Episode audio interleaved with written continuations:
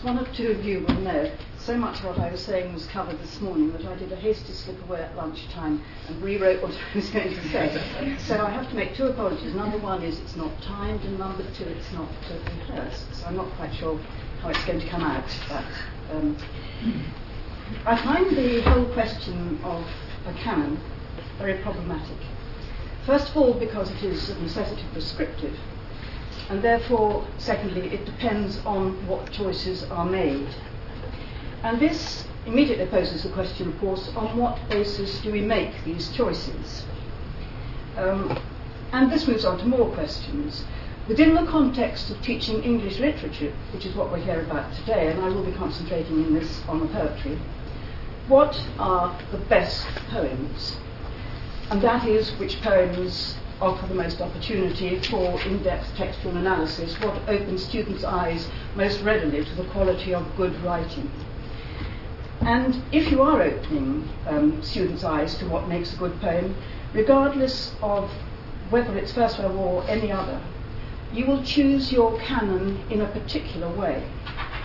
But this again leads on to the confusion: these poems cannot be isolated from their context. All a poet can do today is warn. And if we're warning about war, necessarily we are talking about the war about which we are warning. We're talking about the qualities of that war, what were its characteristics. And obviously the student must understand the matter that is being written about. So we're moving away from literature at once. Or are we? I don't know. And in the case of this war, that must include the dates on which poems were written. Um, and I would like to recommend at this point Dominic Hibbert's new anthology, which has just come out, um, in which he tries to date, as far as possible, he and John Onions, the poems that are included in the anthology, in which he arranges things purposely in the order in which they are written. That is the guiding line of the book. What is the canon for one period is not the canon for another. An anthology compiled, for example, in nineteen fourteen will be very different from one compiled in nineteen nineteen or later. And so we come to another set of questions which centre on two things. Number one, what is the purpose of the poem? Has it a purpose at all? And number two, what is the availability of poems? You have to depend, if you're an anthologist or a critic, number one, on the poets, the poems that have been written. It's no good having a poem in somebody's head which is absolutely sublime if it's not been written down. And secondly, and even more important, because this is where the anthologist draws from, the poems that have been published. And if you're compiling an anthology in nineteen twenty, you won't have, you may have two poems of Rosenberg's, you won't have any more because his collected works didn't appear till nineteen twenty-two. And I think much the same is true of Owen, is it not, John? That there would be very little on which to draw in nineteen twenty. So then you look at the purpose. If you assemble your canon in nineteen fourteen, your purpose is to encourage young men to the colours. We didn't have conscription until January nineteen sixteen, and one of the purposes of the poets, whether it was organised by the War Office or whether it was just what people felt like, was to encourage young men to enlist, to justify Britain's entry into the war, and to talk about the rape of Belgium, poor little Belgium, to justify what we were doing. So you have this hypothetical anthology of nineteen twenty, which begins to show the horror of war, because of course we have been through that horror. But it would only depend on what poets you can draw upon, what is available to you. You don't know, at that point, what is in hiding. So you take what is there, and you assess it for its quality, because after all, you are assembling a canon of poetry. And is it possible, or even desirable, to separate this need for the best qua poetry from the current mood in response to the war? In other words, should war poetry, of necessity, carry some sort of message, of whatever nature that message is? And if it should, what should that message be? And again, we have our hypothetical anthologist working in March nineteen eighteen. He's been through the Somme, but we are facing the one point in the war where we very nearly were defeated. We have Haig with his backs to the wall message. It is unthinkable that somebody could publish a poem at that point in the war which spoke of the disabusement, disabusement, the disillusionment, the horror of war in a way which turned us away from what we were fighting for. That, however, is very different from the situation which would have pertained in nineteen thirty. Here we have people who had sat in the trenches and said, when we go home, we will be kings. They were returning to a land fit for heroes. What did they return to? First of all, apathy. Widespread apathy. People didn't want to know. It's a story which recurs in each war. People will tell you of the Iraq War now, Vietnam War. They don't want to know. I don't know if it's guilt, if it's lack of experience, or what it is, but they don't want to know. They return to a betrayal of promises. All that they thought that would happen if they went to war as heroes, if they were prepared to sacrifice themselves, what happened to those promises? In the case of the First World War, they returned to mass unemployment. Ex-soldiers selling matches, postcards on street corners. And a nation grieving from the bottom of its soul. A nation with broken spirits and minds of the men themselves and broken hearts of the people who'd been at home. And they had the twin pulls. On the one hand, there's the pull of forgive and forget. Come on, move on, forget it, it's over, let's get on to the next thing. And then you have the sort of attitude of mind that you see in the work of Gilbert Franco, I will never forget. I cannot forget. Why should I forget? I know what I suffered and I know what other men have suffered and continue to suffer. Well, as you can see, we've, we've moved away from the canon of literature already. And so we asked the question which has been asked this morning, should war poetry be taught as history, as sociology? Should it be pointing to the idea that this was a war of lions led by donkeys? And if we do, how far down the line do those donkeys go? Does it include all the officer class or not?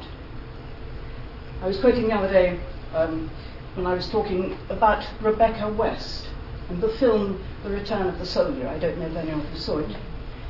But there's a scene in that in which a young subaltern is having tea with his girlfriend in the tea house, and as he gets up to leave, he passes a table where there's a, a, a private sitting with his girlfriend, and as the subaltern passes, the private leans back and says, coward leading from the, from the back, or words to that effect.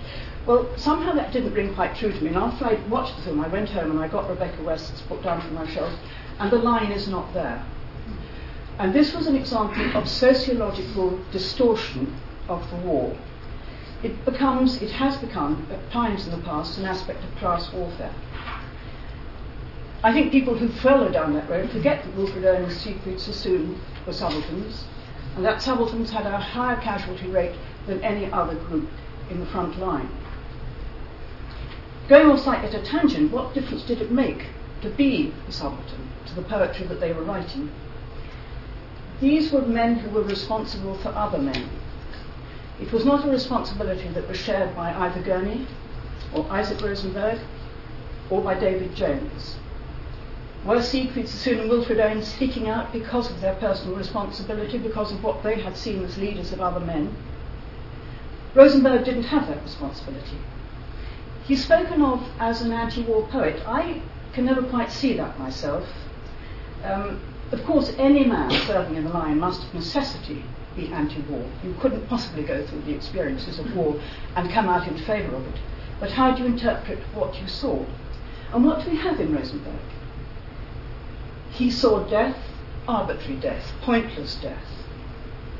As he says, returning, we hear the larks, death could have dropped from the dark as easily as song, but song only dropped. And what does he write about in that poem? About joy, about beauty, the beauty of heights of night ringing with unseen larks. Of course, Rosenberg doesn't exemplify the standard view of war poetry as allusion to disillusion. We know that. We've heard that today. He had no illusions to shake. He was thoroughly familiar with the rats that came up into the west, into the Whitechapel streets, into the hovels that were his home there. And beyond that, it was not his turn of mind. He wasn't a man who wrote of disillusion.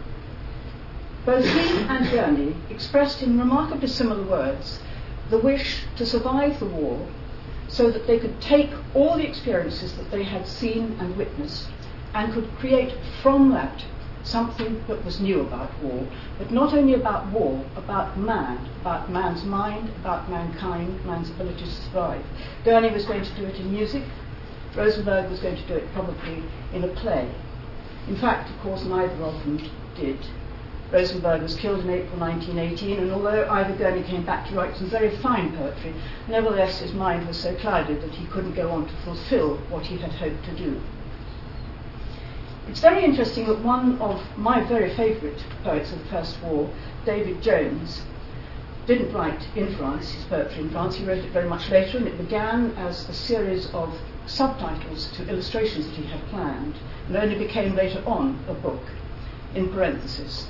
But he went to great lengths to say this is not a war book. It, he emphasised it in his introduction. I'm not sure what he meant, but I think he was saying this is not a book with a message, so don't look for one. He saw it, as he saw all art, as a sacramental act, the act of creating something which stood for something beyond itself. And in order to do this, he drew on the rich tapestry of a shared culture, or something that we all understood if we had read widely enough.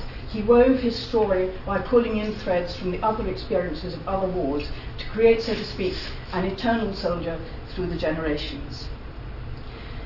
And so back to the canon and my anxieties about it.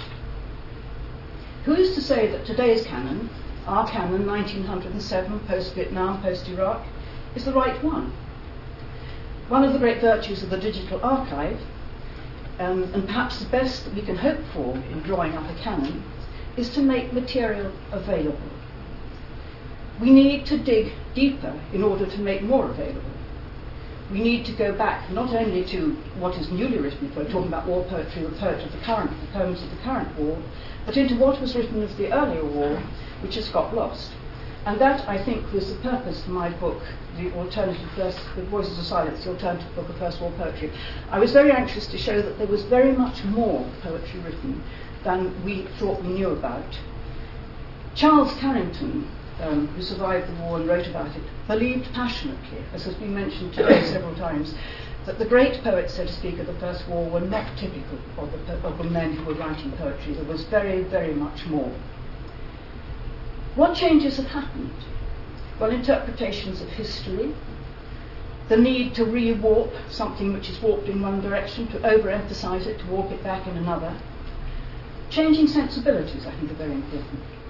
David Jones lamented the fact that because of the current sensibilities of readership, his publishers wouldn't allow him to put any four-letter words into the mouths of his soldiers. He thought this was a great distortion because it was to them, it was, as he said, they were like blessings. They came out of these mouths not as swear words, but as blessings.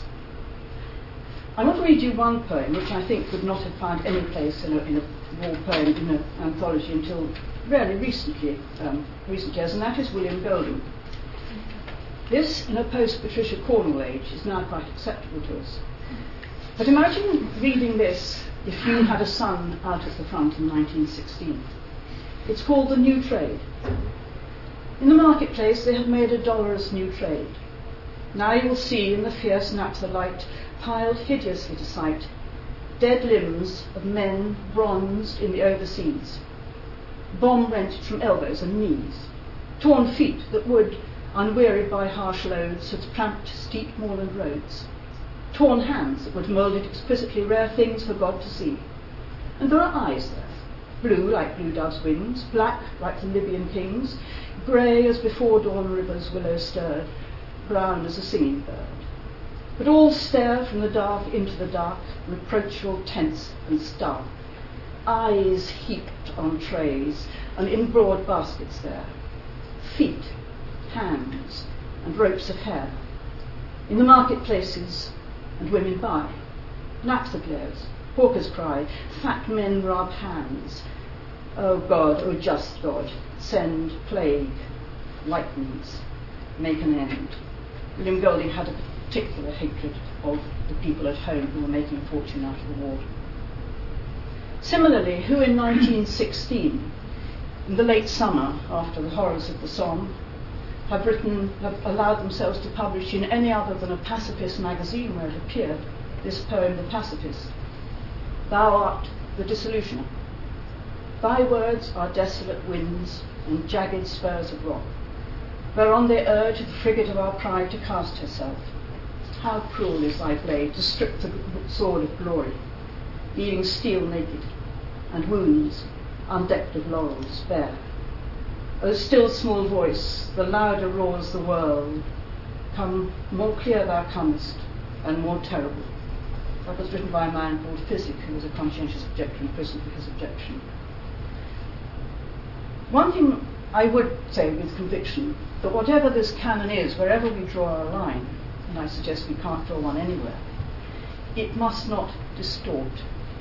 And there has been a danger in this.